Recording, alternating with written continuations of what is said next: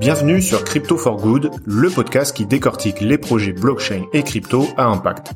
Si tu t'interroges, comme moi, sur le potentiel réel de la blockchain et du Web3 à changer le monde, enfin surtout à le changer de manière utile, alors tu es au bon endroit. Je suis Antoine Taureau et chaque semaine je reçois à mon micro des entrepreneurs, des C-levels, des représentants d'ONG qui viennent nous parler d'un projet innovant s'appuyant sur la blockchain pour délivrer un impact social ou environnemental positif. Bonne écoute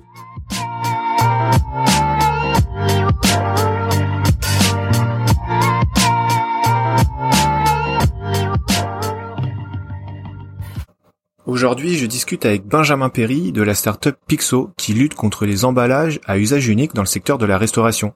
Pour cela, Pixo a créé une box repas, un emballage réutilisable et traçable dédié à la fois aux petits restaurateurs du coin qu'à des grandes enseignes comme McDonald's, un de leurs clients, qui sert 2 millions de repas par jour. Ce que j'adore dans cet épisode, c'est qu'on parle à la fois d'un business très concret avec un produit physique qu'on peut tenir entre nos mains, on parle aussi de digital pour assurer la logistique autour du nettoyage et de la réutilisation des box. Et on parle enfin de blockchain et de crypto parce que ça vient servir la vision des fondateurs pour aller un cran plus loin et embarquer un maximum de citoyens dans l'aventure afin d'accélérer l'adoption de ce type de système pour lutter contre euh, les emballages uniques et la pollution que ça peut engendrer. Alors concrètement, comment ils comptent s'y prendre? Benjamin vous explique tout ça dans l'épisode. Vous verrez, c'est fascinant. Bonne écoute. Bonjour Benjamin, ravi de te recevoir aujourd'hui. Merci, ravi euh, que tu me reçois. Eh ben c'est avec plaisir parce que je suis très content euh, de te recevoir sur le podcast pour parler de Pixo que tu vas nous présenter parce qu'on va vraiment voir les aspects euh, d'un business euh, physique avec un produit qu'on peut toucher, euh, le côté digital et aussi donc l'apport de la crypto. et tu vas nous expliquer par étape donc ce que vous faites et pourquoi aujourd'hui justement vous mettez un, un pied dans l'univers de la crypto. donc on va pouvoir décortiquer tout ça. Écoute, je te laisse te présenter pour commencer. Ça marche, merci. Donc, euh, je suis Benjamin Perry, je suis le cofondateur de Pixo. Pixo, c'est une entreprise qu'on a créée fin 2018, dont le but, c'est d'accompagner le secteur de la restauration de la transition des emballages jetables vers des emballages réutilisables, qui vont être nettoyés et réutilisés un certain nombre de fois, pour supprimer tous ces déchets. Euh, on s'est focalisé sur le secteur de la restauration parce que euh, il y a une loi qui va arriver, on pourra en parler, qui est d'ailleurs mmh. arrivée parce que maintenant on est en 2023 euh, qui oblige le secteur de la restauration à transiter des emballages jetables vers les emballages réutilisables pour la restauration sur place, ce qui a pas mal accéléré notre activité. Et notre but, donc, c'est d'accompagner les restaurateurs là-dedans, aussi bien sur du conseil que sur le déploiement de solutions technologiques, notamment lorsqu'ils font de la vente emportée ou de la livraison à domicile. Le but, c'est de suivre chaque contenant réutilisable qu'on met à disposition avec un identifiant unique par contenant qui est porté soit par un QR code, soit une puce RFID, et qui va nous mhm. permettre non seulement d'aider le restaurateur dans la gestion des stocks, de la supply chain, etc., mais aussi de gérer euh, le système d'incitation au retour des contenants par de la consigne ou euh, des problèmes, des programmes de fidélité. Ok, super. Donc on va revenir euh, sur les aspects opérationnels et sur tout le process. donc en résumé, votre entreprise permet de consommer moins de plastique, de moins polluer quelle a été la genèse ou qu'est-ce qui vous a donné envie de lancer ça à l'origine? Et je sais pas d'ailleurs dans ton parcours si tu es entrepreneur, si euh, voilà comment vous êtes arrivé à, ce constat et à vous lancer euh, dans l'aventure? Ouais, euh, bah, avec mon associé François, on s'est rencontrés en, école d'ingénieur, hein, tous les deux. On était de la mhm. même promo. on avait déjà monté un premier projet entrepreneurial ensemble en dernière année, qui était plus autour de, de l'énergie. Euh, de, du stockage d'énergie pour être exact. On n'a pas lancé parce qu'il fallait un capital phénoménal pour le lancer et, et c'était pas vraiment le moment pour faire ça. On a fait chacun un peu notre aventure de notre côté. Lui il est parti chez McKinsey, moi je suis parti chez BNP Paribas euh, en intelligence artificielle. Euh, on, on, a bossé là-dessus, puis il est le premier en fait lui à avoir quitté son taf pour entreprendre dans le zéro déchet. Et pendant tout l'été 2018, il m'a contacté en me disant bah, j'avais eu des expériences euh, avec des startups euh, par le passé et il me disait qu'est-ce que tu penses des business models auxquels je pense? J'aimerais vraiment supprimer un maximum de déchets. Et l'idée précise de Pixo, elle est venue parce que à l'époque j'habitais euh, boulevard des Capucines, à côté du, du, jardin des Tuileries, et, et on était donc au mois d'août 2018. et au mois d'août dans les Tuileries, il y a une fête foraine euh, mhm. qui, qui a cours et je faisais en fait un petit footing euh, dans l'après-midi dans le parc des Tuileries et j'ai couru parmi toutes les poubelles du parc qui débordaient des emballages jetables qui avaient été donnés euh, dans la fête foraine pour tous les repas pris à emporter. Et voyant ça, en fait, euh, j'appelle François et je lui dis écoute, d'un point de vue zéro déchet, là, il y a peut-être un truc à faire parce que ça paraît quand même une consommation de déchets parfaitement évitable. Je veux dire entre le point de distribution et le point de consommation, il y a à peine quelques mètres. L'emballage, il est utilisé pour 15 minutes au maximum et euh, après euh, voilà ça fait un déchet à gérer alors que si on faisait dans des emballages réutilisables dans de la vaisselle ça se passerait mieux donc c'est un peu parti de là en quelque sorte Ok, ouais, je visualise bien euh, les poubelles qui débordent, etc. C'est vrai quand on quand on sort, je sais pas, d'un événement, d'un festival, même une sortie de cinéma ou autre lieu public avec pas mal de monde, on, voit ce genre de choses. Et même au-delà de ça, même quand c'est même quand les poubelles, on va dire, sont bien gérées, c'est vrai que quand tu penses à tous les déchets que tu génère dès lors que tu sors manger avec les collègues. Euh, euh, voilà, sauf si tu euh, tu déjeunes sur place, mais il y a quand même souvent du des emballages jetables ou même Starbucks, etc. Enfin, sans, sans citer de nom, d'entreprise polluante. Mais euh... ouais, c'est ça. bah, souvent, c'est ça aussi l'autre exemple qu'on avait beaucoup nous. Hein, c'était quand on était dans nos entreprises respectives. Effectivement, après la pause déj, c'était parti prendre à emporter avec les collègues euh, bah, les, généralement t'as même plus les emballages qui rentrent dans la poubelle tellement elles débordent de ces mm. emballages de la restauration. Donc c'est effectivement euh, le bon exemple et ouais c'est ça qui nous a pas mal motivé. Ok.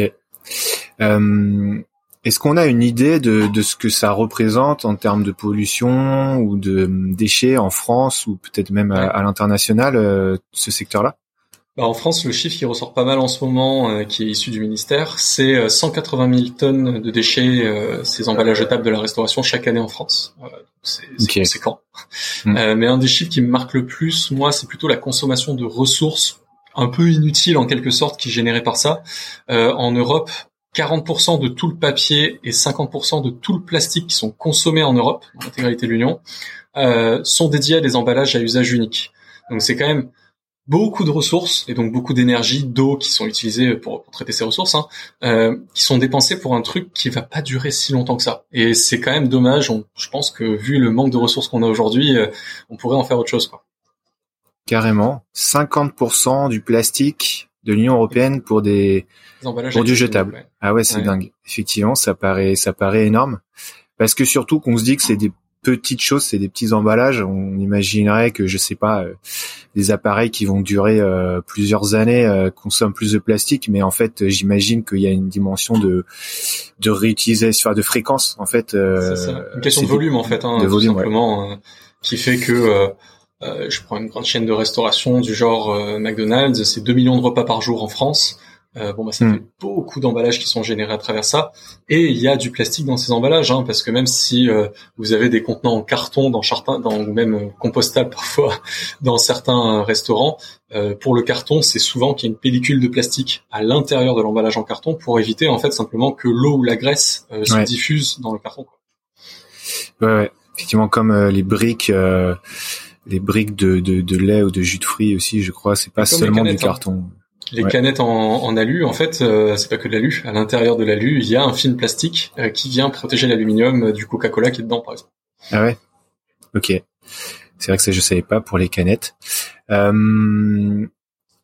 Du coup, alors vous, votre solution, donc c'est du réutilisable, donc ça demande d'être lavé. Comment vous gérez tout, tout, tout cet aspect nettoyage, enfin euh, réutilisation euh, avec les les j'imagine euh, peut-être des normes qui qui définissent le, la réutilisation de ces choses-là. Alors réutilisation, le terme officiel, c'est il faut que ça puisse être utilisé au moins deux fois. Et là, on peut dire que c'est réutilisable. Euh, le but, c'est que ça fasse plus, parce que je sais pas si vous avez vu là récemment, mhm. il y avait eu l'interdiction des emballages, des sacs plastiques euh, en France. Et du coup, pour éviter cette interdiction du sachet plastique, ce qu'ils ont fait, c'est qu'ils ont marqué dessus réutilisable. Et du coup, hmm. c'est bon, ça passe. Donc, euh, faut faire attention à ce terme, effectivement. Mais euh, non, pour nous, en gros, la plonge, c'est un vrai sujet. On a la chance de travailler plutôt avec le secteur de la restauration. Donc, il y a beaucoup de restaurants indépendants, notamment, euh, même s'ils n'avaient pas l'habitude de faire des emballages réutilisables, par exemple pour la vente emportée, ils faisaient tout en jetable pour le surplace, souvent ils avaient quand même des assiettes, des couverts, etc. Et donc ils avaient des plonges en interne. Et dans ce cas, beaucoup de restaurants sont quand même quand même capables de nettoyer ces contenants mm. et de prendre en charge la plonge. Euh, dans les grandes chaînes, euh, type McDo, euh, bon, forcément, il a fallu transformer complètement le restaurant. Euh, ce qui se passe, c'est que dans le fast-food, euh, le fast-food, un de ses piliers fondateurs dans les années 40, c'était le tout jetable. Euh, McDonald's et les autres chaînes ne seraient jamais développés, je pense, en tout cas, mm. euh, sans l'aspect dans l'emballage jetable, quel que soit le canal de distribution. Du coup, les restaurants ne sont pas prévus pour, les plonges n'étaient pas adaptées, et il a fallu faire quelques travaux, il a fallu changer quelques plonges pour qu'effectivement ils puissent se mettre à nettoyer tous ces contenants-là. Maintenant, nous, quand on a beaucoup de volumétrie euh, dans des restaurants, pas forcément McDo, hein, mais de manière générale, euh, il peut arriver que le restaurateur demande de la plonge sous-traitée, donc une externalisation de cette plonge. Et dans ces cas-là, il faut mettre en place effectivement tout un circuit euh, de collecte de l'emballage qui va être amené jusqu'à un centre de lavage qui est généralement dans la zone, hein, dans, la première couronne de la ville par exemple. C'est des industries plutôt locales. Les, donc cette industrie, elle va recevoir tous les emballages sales, elle va les nettoyer dans des gros tunnels de lavage, une sorte de machine avec convoyeur, hein, complètement industrialisé. Euh, c'est nettoyé, séché, stocké, et puis ça repart dans le restaurant. Ok. Donc tu m'avais dit qu'on vous rétorque parfois euh, l'argument comme quoi finalement est-ce que tout ce process de déplacer euh, les emballages et d'utiliser les ressources en eau ne serait pas euh, aussi impactant que euh, finalement la création d'emballages à usage unique? Ouais, c'est une bonne question qui revient assez souvent, surtout par les détracteurs, donc euh, le lobby de l'emballage qui nous l'a posé euh, pas mal de fois. Mhm. euh, bon, c'est comme ça, c'est leur boulot. Euh, globalement, c'est vrai qu'en fait, cette consommation d'eau et d'énergie, pour le réemploi, elle est visible, elle est évidente. Il faut nettoyer, donc on voit bien la machine qui va consommer de l'eau et qui va consommer de l'énergie. Mhm. Alors, dans un premier temps, euh, les machines qu'on utilise, c'est pas le lave-vaisselle que vous avez à la maison. C'est des machines industrielles euh, qui ont des performances énergétiques et en consommation d'eau qui n'ont rien à voir avec ce qu'on a à la maison, parce qu'elles sont hmm. beaucoup plus chères à l'achat en fait, tout simplement. Elles sont beaucoup plus optimisées. C'est des, euh, d'autres procédés. Euh, l'eau évolue souvent en circuit pseudo fermé, c'est-à-dire que euh, mhm. C'est pas l'eau rentre d'un côté, elle ressort de l'autre et au milieu on a nettoyé. Il y, a des circuits de recyclage permanent et il y, a un filtrage qui est fait. Donc euh, on, on, réduit énormément la consommation d'eau par rapport à ce que vous pouvez faire à la maison. Et pareil en énergie, tout, euh, tout l'air chauffé en quelque sorte, toute la vapeur d'eau qui est issue du nettoyage, elle est optimisée, elle est récupérée pour chauffer par exemple. il y a un cas d'un centre de lavage à la défense qui va chauffer ensuite des locaux avec certains chauds. Donc il y a une optimisation de ces circuits qui est quand même en place. Euh, mais de l'autre côté, faut pas oublier que sur les emballages jetables, il y a de la consommation d'eau, il y a de la consommation d'énergie. Si je prends l'exemple, je vais pas prendre l'exemple du plastique jetable parce que ça a d'autres problèmes, donc c'est assez évident. Mais sur le papier, donc sur les emballages carton, euh, les forêts qui sont abattues pour faire ça, si tout se passe bien, allez, on va, on va être gentil, on va dire que c'est des forêts donc qui sont renouvelables. Ça reste généralement de la monoculture, hein, donc euh, on a vu avec euh, les incendies de cet été dans les Landes le problème de la monoculture dans les forêts. Mmh. Euh, ça peut être en Roumanie ou dans ces zones-là, généralement, que c'est coupé. Donc l'arbre, il est coupé, il est transformé, si tout se passe bien, sur place en cellulose. La cellulose va être transportée, par exemple, jusqu'en Pologne euh, pour euh, être transformée en emballage. Donc la, de la cellulose à l'emballage, il y a des traitements chimiques qui sont faits avec beaucoup d'eau qui passent cette fois pas en circuit fermé, hein, en circuit complètement ouvert pour euh, hydrater mmh. l'emballage, pour faire passer les produits chimiques. L'eau est complètement polluée, il faut la dépolluer, il faut la recycler, il faut la traiter à nouveau. Ensuite, on a un emballage. Par-dessus, on va faire des marquages. Donc, on va mettre des, des encres qui sont rarement naturelles, malheureusement, donc euh, qui à nouveau vont nécessiter de l'eau, des polluants. L'emballage il va partir de Pologne, il va être stocké dans, une, dans un entrepôt à la frontière entre l'Allemagne et la France. Ensuite, il va être transporté jusqu'au restaurant. Le restaurant va l'utiliser, il va être jeté. Il y a Veolia qui va venir le chercher, qui va l'amener jusqu'à un centre de tri. Du centre de tri, il va aller au centre de recyclage. Le recyclage, il va être traité avec de l'eau, avec de l'énergie pour être enfin recyclé si tout se passe bien, s'il est recyclé. Donc en fait, le parcours de l'emballage jetable n'a rien à voir avec le parcours de l'emballage réutilisable qui va faire au pire 10 km dans un circuit euh, pour être nettoyé. L'emballage jetable dans un circuit, il parcourt des, centaines voire des milliers de kilomètres et il subit un nombre de traitements chimiques consommant de l'eau et de l'énergie qui est conséquent. Mmh. Tout ça évidemment avec un bilan carbone à la fin euh, pas négligeable. Euh, yes.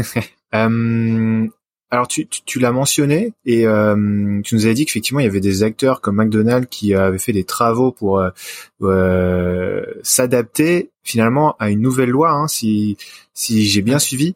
là depuis le 1er janvier 2023, une loi est passée en France qui interdit carrément le l'usage d'emballage unique. C'est bien ça? Alors sur la restauration sur place, c'est ce que précise la loi. Yes, sur place. Voilà. Donc pour la plupart des restaurants, ils s'en foutent. Hein, ils avaient déjà des assiettes en, céramique et des couverts en inox, donc ça ne les concerne pas. Euh, c'est plutôt effectivement pour l'industrie du fast-food qui justement, euh, ou la restauration rapide de manière générale, euh, qui effectivement avait pour habitude euh, de faire du jetable pour la restauration sur place pour avoir un seul flux d'emballage, hein, que ce soit quel que soit le canal de distribution. Euh, et c'est eux que ça concerne. Donc c'est que les restaurants de plus de 20 places assises qui sont concernés, euh, mais ça considère ça. Du coup, ça, ça prend en compte la quasi-totalité du secteur. Et euh, c'est une première mondiale. Cocorico. la France est la première à mettre une loi de ce genre-là, ce qui fait que la France est devenue un laboratoire à l'échelle mondiale euh, pour le réemploi dans les fast-foods. Euh, et c'est top. Donc on est regardé par tous les grands groupes internationaux de ce qui se passe, comment les gens se comportent, qu'est-ce qui va se passer. Euh, donc c'est vraiment un laboratoire à ciel ouvert et à très grande échelle puisque une chaîne comme McDonald's a fait passer, passer maintenant la quasi-totalité de ses restaurants en réemploi. Et ça concerne donc, comme je disais, 2 millions de clients par jour. Donc c'est une première fois qu'on voit ça à une telle échelle. Les questions qu'on se pose, c'est euh, comment se comportent les gens? Est-ce qu'ils comprennent pourquoi on fait ça? Est-ce qu'ils apprécient la solution? Est-ce qu'ils l'apprécient pas? Et c'est tout ça que regardent un petit peu toutes les enseignes dans le monde en se disant demain, de gré ou de force, je vais être obligé de le faire dans d'autres pays. Donc, qu'est-ce que je fais pour que ça se passe aussi bien qu'en France? Ok, hyper intéressant ouais, de voir euh, que la France est, est en pointe euh, à ce niveau-là. Euh, c'est vrai que c'est une première mondiale et euh, bah oui, Cocorico comme tu l'as dit. Ouais. Donc vous, vous avez euh, vous accompagné le groupe McDonald's France sur ces aspects. Euh, quels sont les autres clients types que vous avez? Alors il y en a que j'ai le droit de citer, d'autres non. Euh, ceux que j'ai le droit de citer, ça va être par exemple Sushi Shop, euh, qui sont bien mhm. connus aussi, euh, et Class Croûte, qui sont un peu moins connus. C'est plutôt de la restauration de post-déj, justement. Ça reste un peu plus leur cible dans les zones commerciales et industrielles. Euh, voilà, il y en a plein d'autres de, de, chaînes de taille moyenne ou de, de grande taille euh, qu'on va accompagner sur cette loi parce que les restaurants indépendants, travaille avec plein de restaurants indépendants, plus de 200, mais ça va être plutôt sur des flux de vente à emporter ou de livraison à domicile. La restauration sur place, comme je disais, bon, bah, ils savent faire. Euh, sur cette loi AGEC, c'est plutôt les chaînes qui sont intéressées. Donc là, on est plus pas sur tant sur un travail de déploiement de nos solutions digitales, mais plus sur un travail de consulting pour les aider à bien appréhender cette problématique et euh, faire en sorte que ça fonctionne, même si la plupart du temps on essaye quand même de mettre en place de la traçabilité des contenants, parce que c'est quand même super intéressant le fait que chez McDo il y a des puces RFID sur chaque contenant, ça nous permet de mesurer très précisément le taux de perte de contenant, mais aussi comment il évolue, c'est-à-dire au fil du temps. Là il y a l'effet un peu nouveauté, donc euh, voilà on a vu pas mal d'infos autour du sujet des, vols entre guillemets euh, de contenants chez McDo, c'est des pertes de manière générale, hein, c'est pas forcément des vols, mais le but du jeu, c'est de mesurer un petit peu tout ça, voir comment ça évolue avec le temps. Là, il y a un effet de nouveauté. Mais si on change un peu la communication, qu'est-ce qui se passe? Si on met en place voilà, de nouvelles pancartes, de nouvelles publicités, qu'est-ce qui se passe? Comment les gens se comportent? Et c'est ça qui nous permet de faire la traçabilité. Et ça, on y tient pas mal parce que c'est une bonne première étape pour ensuite faire d'autres activités comme la vente à emporter ou la livraison à domicile en réemploi. Ok. La puce RFID, comment ça fonctionne? Ouais, la puce RFID. Alors nous, pour tracer les contenants, euh, on a un identifiant unique par contenant. On a deux technologies. Hein, donc, euh, de manière générale, on fait du QR code. Ça, je pense que tout le monde connaît le fonctionnement. Maintenant, merci le Covid. Euh, mm. La puce RFID, c'est donc une petite antenne passive. Donc, en gros, c'est une petite puce, mais qui n'a aucune batterie, hein, qui est pas capable d'émettre toute seule. C'est complètement passif. Et en gros, il y a des antennes, par exemple, dans un restaurant, qui vont elles émettre de temps en temps euh, une sorte de, de, de, vague de détection. La puce recevant la vague va générer de l'énergie avec cette vague et va répondre du coup avec son identifiant. Et donc c'est comme ça que ça fonctionne. Donc c'est pas du tout des, des ondes qu'on se prend en permanence. Hein. C'est ponctuel, c'est des flashs un petit peu euh, comme euh, la scanette au supermarché en quelque sorte. Euh, sauf que là, voilà, ça se fait un petit peu à distance et sans avoir besoin d'avoir la puce exactement en face du scanner, ce qui est assez mhm intéressant notamment pour gérer les stocks. Est-ce que c'est, excuse-moi, est-ce que c'est ce qu'on appelle euh, la 0G avec les, les entreprises comme Sigfox qui ont, des dispositifs Non, euh, c'est encore une autre technologie euh, parce que c'est pas, c'est, c'est, vraiment très très très local en fait comme détection. C'est ce qu'on utilise bah, pour les antivols aussi. Tu vois, dans les restaurants, dans les restaurants pardon, ah dans les magasins, c'est le même système que les antivols. Donc tu as des antennes à la sortie qui sont les mhm. portiques. Hein, et en fait, quand tu passes dedans, bah, le portique va alimenter la puce, la puce va répondre, et du coup, qu'est-ce qui va se passer? C'est le portique va dire attention, il y a une puce entre entre les deux portants, et donc ça, il faut que ça sonne. Donc c'est la même technologie que ça. C'est aussi pas mal utilisé chez Decathlon pour euh, l'encaissement automatique. Si vous êtes allé euh, chez Decathlon il y a pas longtemps, euh, ceux qui nous écoutent, en fait, vous n'avez pas besoin de scanner des codes barres. Vous déposez tout dans une caisse et puis d'un coup, ça vous dit exactement tous les items que vous avez achetés. Mais ça, c'est mhm. grâce à des puces RFID qui sont sur les étiquettes des, des articles. Ok. Très clair. Donc là, ça vous permet effectivement de, de tracer le parcours euh, des contenants. Euh, Est-ce que on, donc le l'utilisateur, le, euh, si euh, lui il va à son petit euh, restaurateur local entre midi et deux, c'est lui-même qui va le rapporter et le déposer directement dans le restaurant pour qu'il soit réutilisé, c'est ça? Dans le restaurant ou dans n'importe quel restaurant du, euh, du réseau en fait. Pas besoin que ce soit même le même restaurant dans lequel il a pris. S'il en a un plus proche, il peut le faire. Ou si euh, il a il a emporté le contenant chez lui parce qu'il était au taf et puis il a un restaurant plus proche chez lui euh, dans lequel déposer, ça, ça fonctionne aussi. demain, ce qui va se passer aussi ce sur quoi on travaille pas mal avec les mairies et les collectivités, c'est aussi qu'il y ait des points de collecte un peu généraux et, et ouverts à tous. Euh, par exemple, dans, dans, dans les, les supérettes ou ce genre de choses, ou même les supermarchés, ou juste dans la rue, pour que aussi vous ayez tout le monde ait un peu ses points d'apport volontaires et puisse ramener son contenant dans des points centralisés qui ne sont pas forcément des commerçants. Ouais. Comment vous incitez les personnes à, à ramener leurs contenants et pas euh, à les, à les oublier au fond d'un placard euh, chez eux? Ouais, alors cas de McDo à part, parce que McDo c'est, un petit peu différent, mais de manière générale, ce qu'on fait, il y a deux incitations possibles de toute façon, outre toute la communication qu'on fait autour de ça, bien sûr, pour que le consommateur comprenne pourquoi on fait ça. Euh, le premier, euh, c'est celui qu'on préfère, c'est ce qu'on appelle la carotte, euh, c'est-à-dire que si vous ramenez, euh, si l'utilisateur ramène son contenant euh, il touche des points pixels qui, va qui sont faits des points de fidélité qui va convertir ensuite en bon d'achat chez les restaurants partenaires avec euh, des taux qui sont vraiment pas dégueulasses. Donc euh, l'incitation est quand même assez forte, ce qui fait que si tu ramènes, tu gagnes. Euh, L'autre chose qu'on fait aussi, c'est plutôt si tu ramènes pas, tu perds. Donc c'est ce qu'on appelle les systèmes de consigne ou de caution dans notre cas. C'est-à-dire que chez nous, le consommateur n'avance pas d'argent pour prendre un compte. C'est pas comme dans les festivals ou au stade où mhm. on paye un euro pour avoir une éco-cup et si on ramène l'éco-cup, on nous rend un euro. Là, on prend l'éco-cup sans avoir rien à avancer. Il y a que si on ramène pas l'éco-cup qu'on doit s'acquitter en quelque sorte du prix de l'éco-cup. C'est un peu comme ça que ça fonctionne, euh, avec plein de façons pour faire ça, où je peux rentrer dans le détail si ça t'intéresse.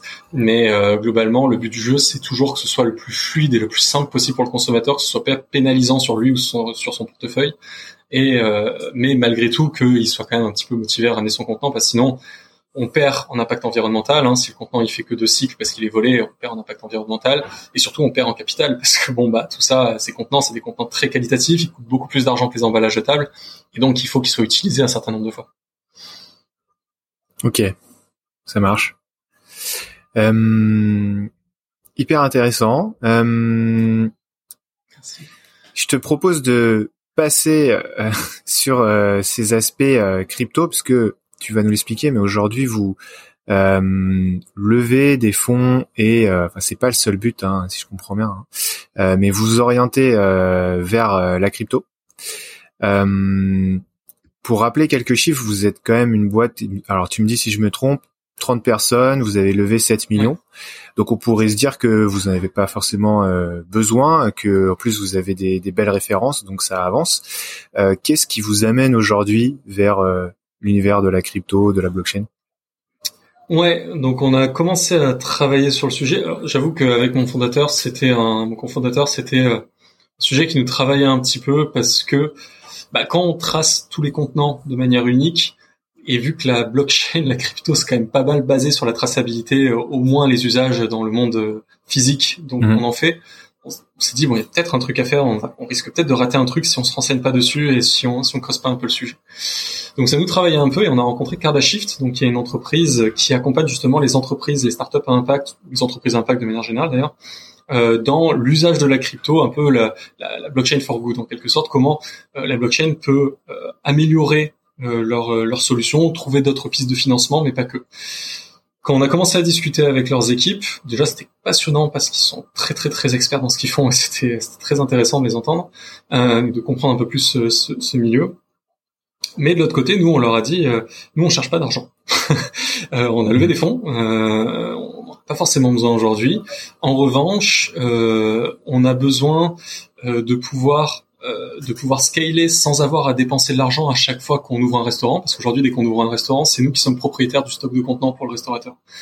Et c'est vrai que c'est un mhm. frein quand même au déploiement rapide de restaurants parce que mettons que demain on a une super promotion et on arrive à en ouvrir 10 000, bah, il faut aller chercher l'argent. Et mhm. c'est quand même un petit peu compliqué, c'est pas infaisable, mais on se disait c'est pas idéal. Et la deuxième mhm. chose, c'est qu'on se disait on a besoin d'intéresser les gens, d'intéresser le grand public à notre sujet du réemploi. C'est pas un sujet qui passionne le réemploi, hein. c'est pas c'est pas wow effect euh, comme sujet. Du coup, on a besoin que les gens ils soient sensibilisés, qu'ils aient envie d'utiliser du réemploi, qu'ils en parlent, qu'ils le choisissent en restaurant pour que le système se développe finalement et que les restaurateurs aient envie de nous suivre. Et on l'a dit, voilà, c'est ça nos problématiques, qu'est-ce qu'on peut faire? Donc on a pas mal bossé ensemble, on a pas mal brainstormé, on a suivi leur parcours aussi parce qu'ils ont un système de, choix des startups qu'ils accompagnent, etc. avec leur communauté, donc on a fait tout ça. Et puis on a, on a abouti sur un système où on s'est dit, bon bah nos deux grosses contraintes dans le réemploi, c'est le prix de l'infrastructure du réemploi tous les contenants réutilisables, tous les collecteurs, tous les centres de lavage, tout ça, ça coûte beaucoup d'argent.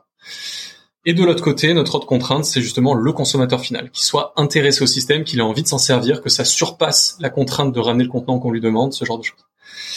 Donc l'idée, c'est euh, pour les contenants réutilisables, mais c'est qu'en début, mais pour l'instant, pour les contenants réutilisables, euh, au lieu de les posséder nous en tant que Pixo, on va en faire un bien commun on va faire en sorte que ce soit en fait le citoyen lui-même, euh, l'utilisateur, le restaurateur ou n'importe qui en fait dans la population qui puisse posséder euh, ces contenants réutilisables, donc faire cette idée d'économie des biens communs. Donc à chaque fois qu'on va ouvrir par exemple un, arrondissement dans Paris, une nouvelle zone, un nouveau restaurant ou juste renouveler un stock peut-être euh, dans un restaurateur, via une marketplace, on va mettre en vente des parts de ce pool de contenants pour le deuxième arrondissement de Paris, par exemple.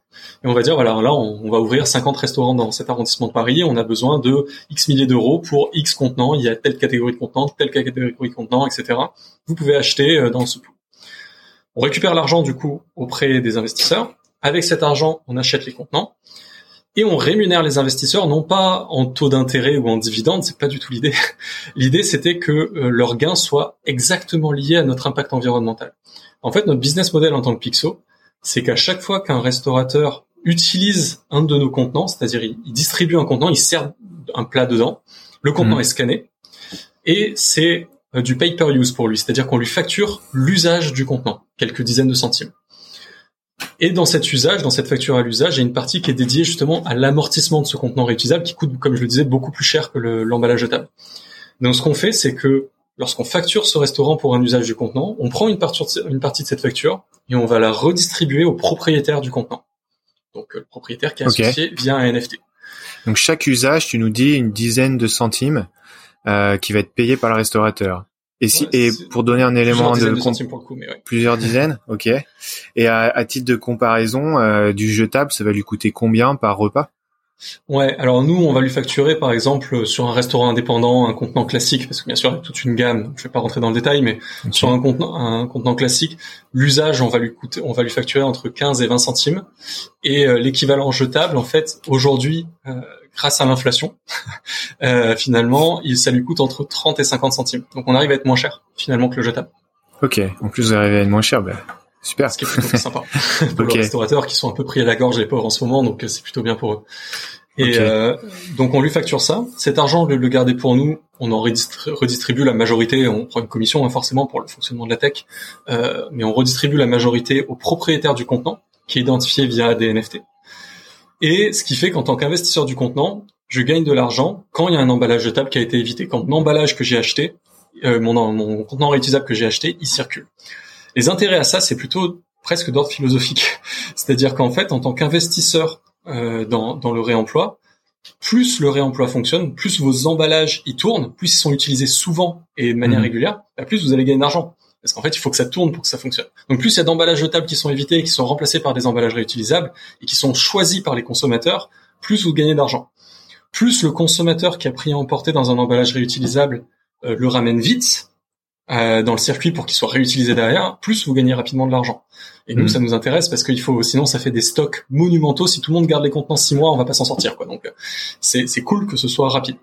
Et enfin, dernier point, et pas des moindres, plus l'emballage réutilisable dans lequel euh, tu as investi, il dure longtemps, c'est-à-dire qu'il fait pas 10 cycles, mais il en fait peut-être 100, 200, 500, 1000, 2000 vu que nous on facture toujours la même chose au restaurateur, bah, plus ton investissement il est rentable. Et donc plus l'impact environnemental du contenant il est intéressant parce qu'il a remplacé énormément d'emballages jetables sur toute sa vie, plus toi tu gagnes beaucoup d'argent.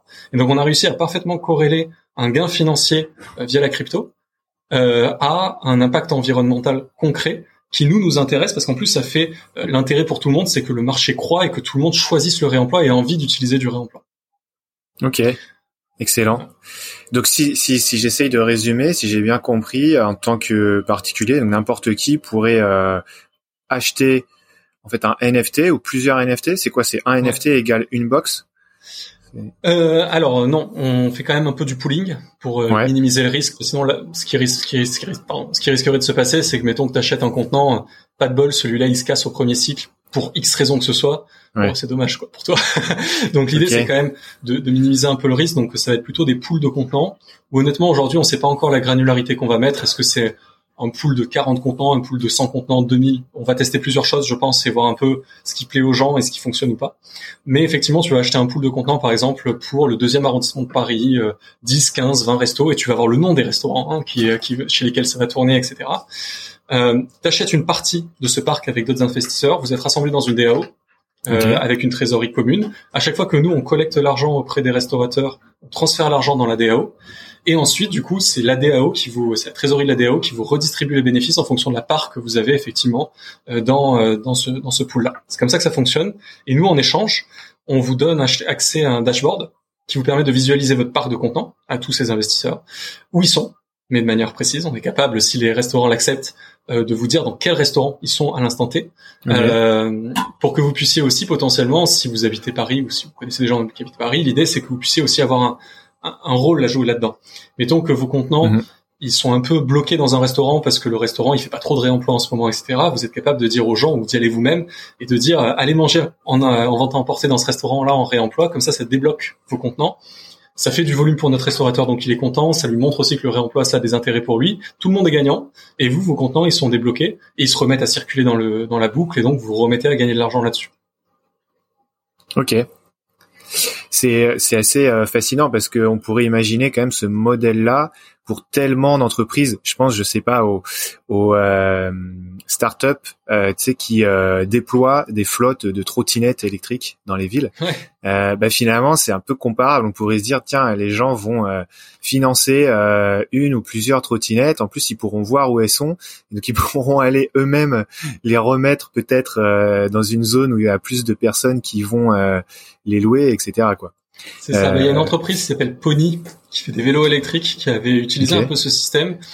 La grosse différence qu'il y a, bon, déjà ils n'utilisaient pas la crypto, donc ça passait quand même par des contrats assez lourds euh, qui étaient assez contraignants. C'est une des raisons pour lesquelles on, a choisi la blockchain. Euh, mais en plus de ça, euh, bah c'est cher à l'acquisition un vélo électrique. Alors que nous, en fait, notre asset de base, euh, il coûte euh, allez 4 euros. Et encore, il y en a qui sont moins chers que ça. Donc en fait, on peut avoir une granularité qui est assez fine pour que ça puisse intéresser tout le monde. Et en plus de ça, grâce à Cardashift, on va avoir une interface Web 2 qui permet de faire en sorte que même les gens qui n'y connaissent rien au Web 3, ils ont même pas à savoir que ça fonctionne sous blockchain derrière, c'est pas leur problème. Mhm. Eux, ils vont juste avoir accès à une marketplace où ils peuvent payer avec leur carte bleue euh, voilà, des contenants réutilisables. Et en plus, ils se rendent compte qu'ils ont accès à un marché secondaire. C'est quand même une des grosses choses que permet aussi la blockchain. C'est que tout de suite, ils ont accès à un marché secondaire s'ils ont envie de revendre leur participation pour une raison ou pour une autre. Ok. Et donc là, tu peux rentrer à, avec combien à peu près Une centaine d'euros, une cinquantaine d'euros?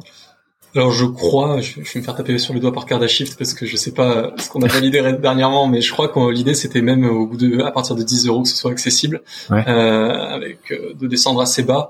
Mais euh, les premiers coups, je pense que ça va être plutôt les, les investisseurs du Web 3 hein, qui vont qui vont se pencher dessus parce que parce que c'est plus simple de tester avec eux, ils sont un peu plus savis, on va dire, ils sont un peu plus connaissants, ils savent un peu plus dans quoi ils mettent les pieds, donc c'est plus facile de, de, mm. le faire avec eux au début et qui nous donnent un bon feedback aussi. Ils sont, ils ont l'habitude de manipuler ce genre d'actifs, donc euh, c'est mieux qu'ils nous donnent un feedback, qu'ils nous disent ce qui fonctionne, ce qui fonctionne pas, qu'on fasse un peu évoluer la solution avec eux, avant qu'effectivement on atterrisse sur la solution un peu finale qu'on propose à, toute berzingue via des publicités, etc. au grand public. Ok. Et donc la techno qui est utilisée derrière euh, repose sur Cardano? Ouais, alors euh, il y a encore des hésitations sur euh, notamment les premiers lancements. Est-ce qu'on va les faire sur Cardano, qui est super notamment pour sa notion d'impact, mais qui a pas un marché du NFT très très développé, donc pour le côté marché secondaire pas très actif. ou le tester au début sur Ethereum 2 en se disant on est quand même en proof of stake, donc d'un point de vue environnemental on est bien, mais ça coûte un peu plus cher, c'est pas non plus dans la philosophie même d'Ethereum cet impact environnemental par rapport à Cardano, mais en revanche le marché secondaire est énormissime parce que c'est Ethereum. Donc on, il y a encore des décisions qui, qui vont être prises mm. là-dessus. Euh, voilà, je pense que de toute façon ça va être assez itératif. Ce que j'invite les gens à faire, s'il y en a qui nous écoutent que ça intéresse, c'est de rejoindre le Discord euh, de Cardashift mm. euh, et de rejoindre le channel Pixo du coup de manière générale et de ne pas hésiter à donner leur avis. Euh, on est vraiment dans l'écoute. Il y a plus de, de 30 000 personnes sur ce Discord, je crois. Euh, enfin, on est mm. vraiment à l'écoute pour construire le truc ensemble et c'est pour ça que pour moi c'est plutôt les investisseurs Web 3 qui vont faire les premiers coups avec nous parce qu'ils ont le l'avis le plus fin finalement sur ce genre de sujet. Quoi. Ok. L'équipe de Cardashift ne vous en veut pas si vous allez euh, si vous allez pas sur Cardano. Alors je les ai pas encore eu, mais euh, j'ai ça dans les tuyaux hein, d'interviewer quelqu'un de chez Cardashift. Mais eux, voilà, il y a, y, a, y a pas de, de problème à, à, être focalisé absolument sur euh, sur Cardano. Non, pas forcément. Après, bon, c'est sûr que euh, il s'apprécie énormément cette blockchain là, donc euh, voilà. Mais le but du jeu là, au moins au début, il faut, se rendre compte que ce qu'on a, ce qu'on est en train de créer là, d'un point de vue crypto actif, c'est une nouveauté quand même. C'est c'est quelque mm. chose avec ce fonctionnement euh, de de, de RealFi qui a jamais été vraiment fait. donc, on est plus dans une logique de trouver le bon outil pour tester le concept et voir comment les gens réagissent au concept. Et ensuite, derrière, on pourra faire évoluer, évoluer l'outil pour, pour l'optimiser si besoin. Mais au début, si on doit le faire sur Ethereum parce que ça permet d'avoir une plus grande flexibilité, un plus grand marché secondaire, on fera sur Ethereum, c'est pas dramatique. Ok, ça marche. Et donc sur le marché secondaire, euh, Est-ce que ça veut dire que vous allez lancer les NFT à un certain prix de base et puis ensuite c'est le marché qui décidera euh, du prix de revente euh, de, de, ces NFT Donc finalement, on peut à quoi vous vous attendez? Est-ce que c'est euh, en fonction de la rentabilité de, de l'investissement qui que après le, le, le, prix va peut potentiellement évoluer en fonction un peu de la, la hype du truc euh, parce qu'il y a le côté enfin il y a le côté euh, euh, il y a le côté à impact dans cette démarche et puis euh, il y a le côté aussi c'est c'est c'est une manière de placer de l'argent et d'avoir un peu de retour Ouais, le, bon, le but du jeu pour nous, c'est d'éviter le pump and dump. Hein. On n'est pas du tout dans cette logique. Ouais. Euh, donc globalement, si le NFT il prend de la valeur, tant mieux pour les gens qui le possèdent, mais c'est pas forcément ce qu'on cherche, parce qu'en revanche, le, le sous-jacent, le rationnel qui est derrière, il est très concret. C'est-à-dire que très rapidement, on a, enfin, n'importe quel investisseur sur le marché secondaire, il a accès aux données de la DAO. Donc, euh, combien de fois les contenants ont tourné Est-ce qu'ils sont très rentables Est-ce que les restaurants dans lesquels ils circulent en ce moment, ils fonctionnent à fond Est-ce que ça s'est retrouvé chez euh, chez des grandes chaînes bien connues et du coup, c'est vachement sympa et ça va circuler Tout ça, il y a accès. Donc, il y a deux possibilités. Euh, soit on arrive sur un marché qui est très très rationnel et qui du coup price les NFT au prix de, de leur rentabilité concrète, euh, donc vraiment de mhm. moyenner sur l'intégralité du parc euh, l'argent qui, qui rapporte. Et dans ce cas, en tant qu'investisseur qui détient un NFT, mon choix c'est plus un gain immédiat en revendant mon NFT ou alors un gain futur en attendant qu'il me rapporte plus d'argent. Très mhm. simple, euh, sachant que le gain immédiat sera pas forcément spéculatif du coup. Euh, soit il peut y avoir un autre comportement parce qu'on est dans le monde crypto et qu'il peut y avoir des effets de hype effectivement, où les gens pourraient se mettre à surpricer les NFT, mais tant mieux dans ce cas pour ceux qui les détiennent, mais nous c'est pas forcément ce qu'on cherche à faire parce que de toute façon l'argent final que rapporte le NFT, c'est très concret, ça, ça vient d'un flux physique qui est l'argent que nous on facture au restaurant pour notre service. Ouais. Ok, bah écoute, je suis très curieux de, de voir ça sur ce sujet de la valeur. C'est vrai que euh, on sait que euh, dans le monde des NFT, il y a un peu du grand n'importe quoi et que parfois la valeur est décorrélée euh, de, de, enfin le prix est décorrélé de la valeur réelle, mais la valeur réelle c'est bien ce qu'on veut y, y, attribuer quand c'est du pixel art ou je ne sais quoi. Mais là c'est complètement différent parce qu'on est sur euh, des assets tangibles. Euh, en soi ils sont chez le, le, restaurateur. Encore une fois on peut les les toucher euh, et ça circule, c'est dans l'économie réelle et donc effectivement ouais intéressant parce que je me dis que la la comment dire le le type de personnes qui investiront seront peut-être pas, euh, euh, tu vois, les mêmes personnes euh, qui investissaient dans les collections de pixel art qu'on a vu qu'on a vu décoller là dans les quelques années précédentes, quoi. C'est ça, et nous, d'ailleurs c'est notre but, hein, que ça touche le grand public. En fait, le but du jeu, c'est de créer un engouement autour du réemploi et que tout le monde dans la population, un maximum de gens dans la population, ait un intérêt à ce que le réemploi fonctionne et que les contenants soient durables. Donc, si on adresse uniquement une micro tranche de la population qui est fan des NFT, du pixel art, etc., on peut pas s'en sortir.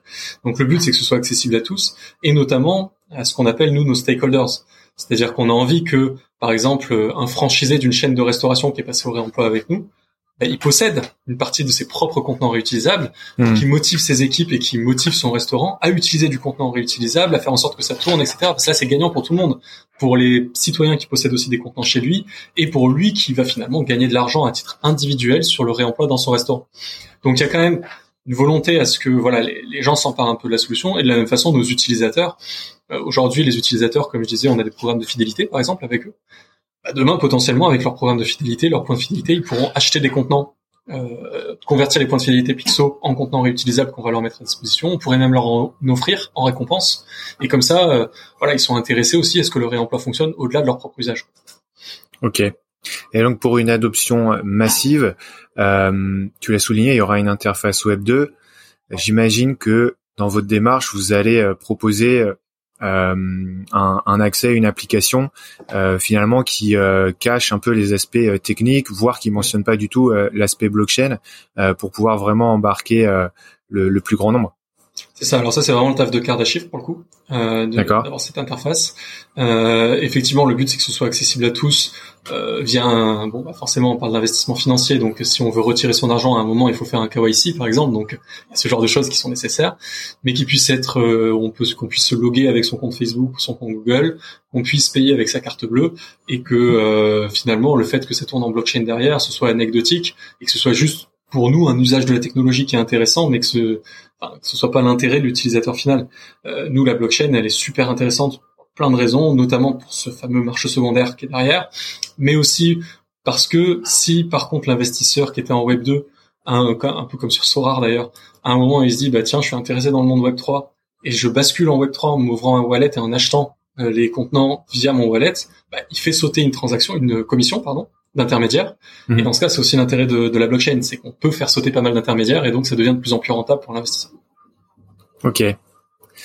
Et donc finalement, si je reboucle avec ce que tu nous disais au début, l'objectif étant de pouvoir euh, financer euh, euh, quelque chose qui est très capitalistique, donc de créer des stocks de contenants, si on veut accélérer et, déployer ce système, donc plus en plus de restaurants, de commerces, etc. J'imagine que ça veut dire qu'il faut quand même créer beaucoup de de une, enfin une communauté assez assez large. Donc là, c'est c'est ce que vous êtes en train de, de construire, j'imagine, avec Cardashift. Euh, c'est eux leur leur rôle, c'est d'avoir cette communauté. Tu disais 30 000 personnes déjà euh, pour faire connaître le produit. Ou est-ce que vous aussi de votre côté, vous avez un plan de, je sais pas, un plan de com pour embarquer, euh, voilà, le plus grand nombre? C'est les deux effectivement. Euh, donc Cardashift, ils vont plus réussir à rassembler une communauté Web 3 euh, qui ont l'habitude de ce genre de choses.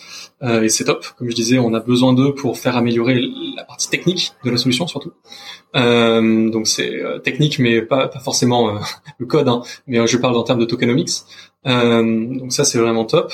Et effectivement, d'autre côté, on va ramener plutôt une communauté pas forcément Web 3, qui vont être plutôt des stakeholders, même des partenaires. Je parle à certains, certaines personnes qui sont qui travaillent dans les centres de lavage, des logisticiens, des fabricants de contenants.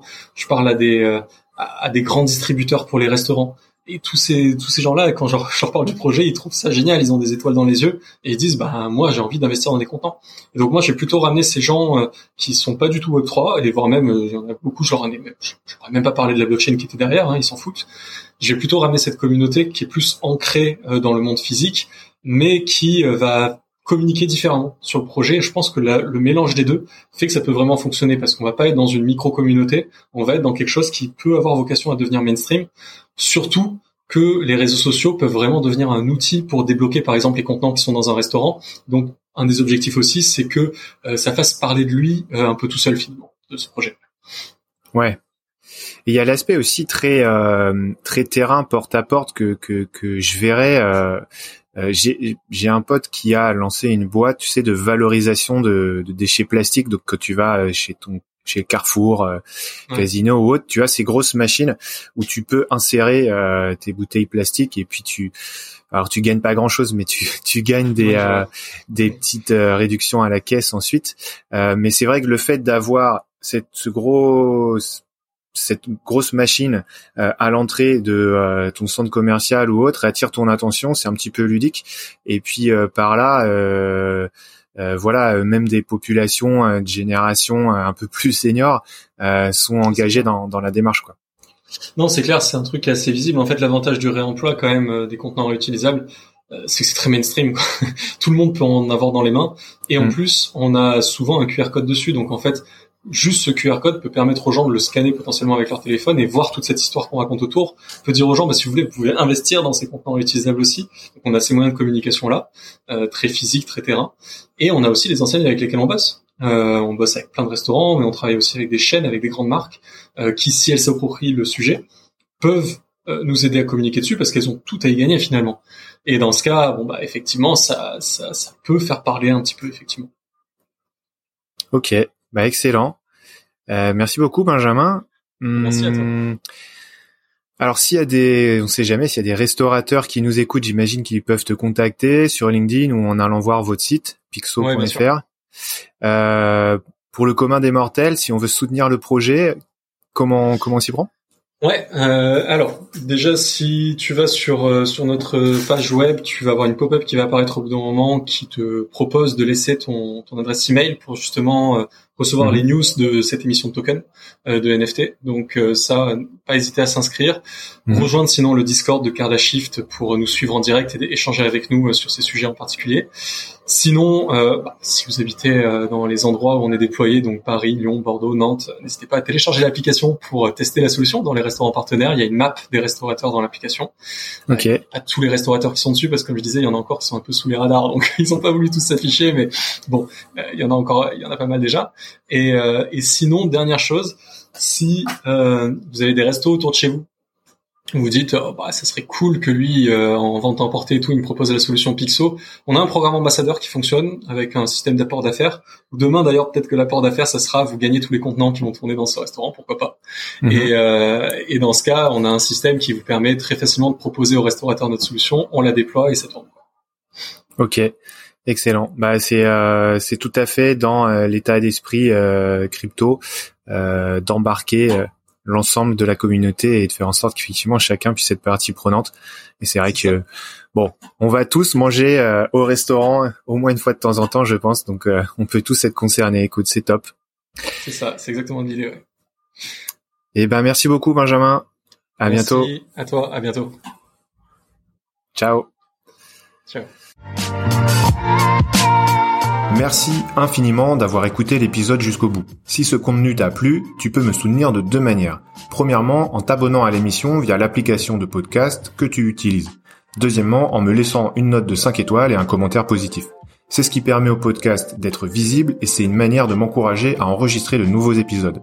Enfin, si jamais tu souhaites me suggérer un ou une invitée, je te propose de me contacter sur LinkedIn, Antoine Taureau. Mon nom de famille s'écrit T-H-O-R-E-A-U. À la prochaine!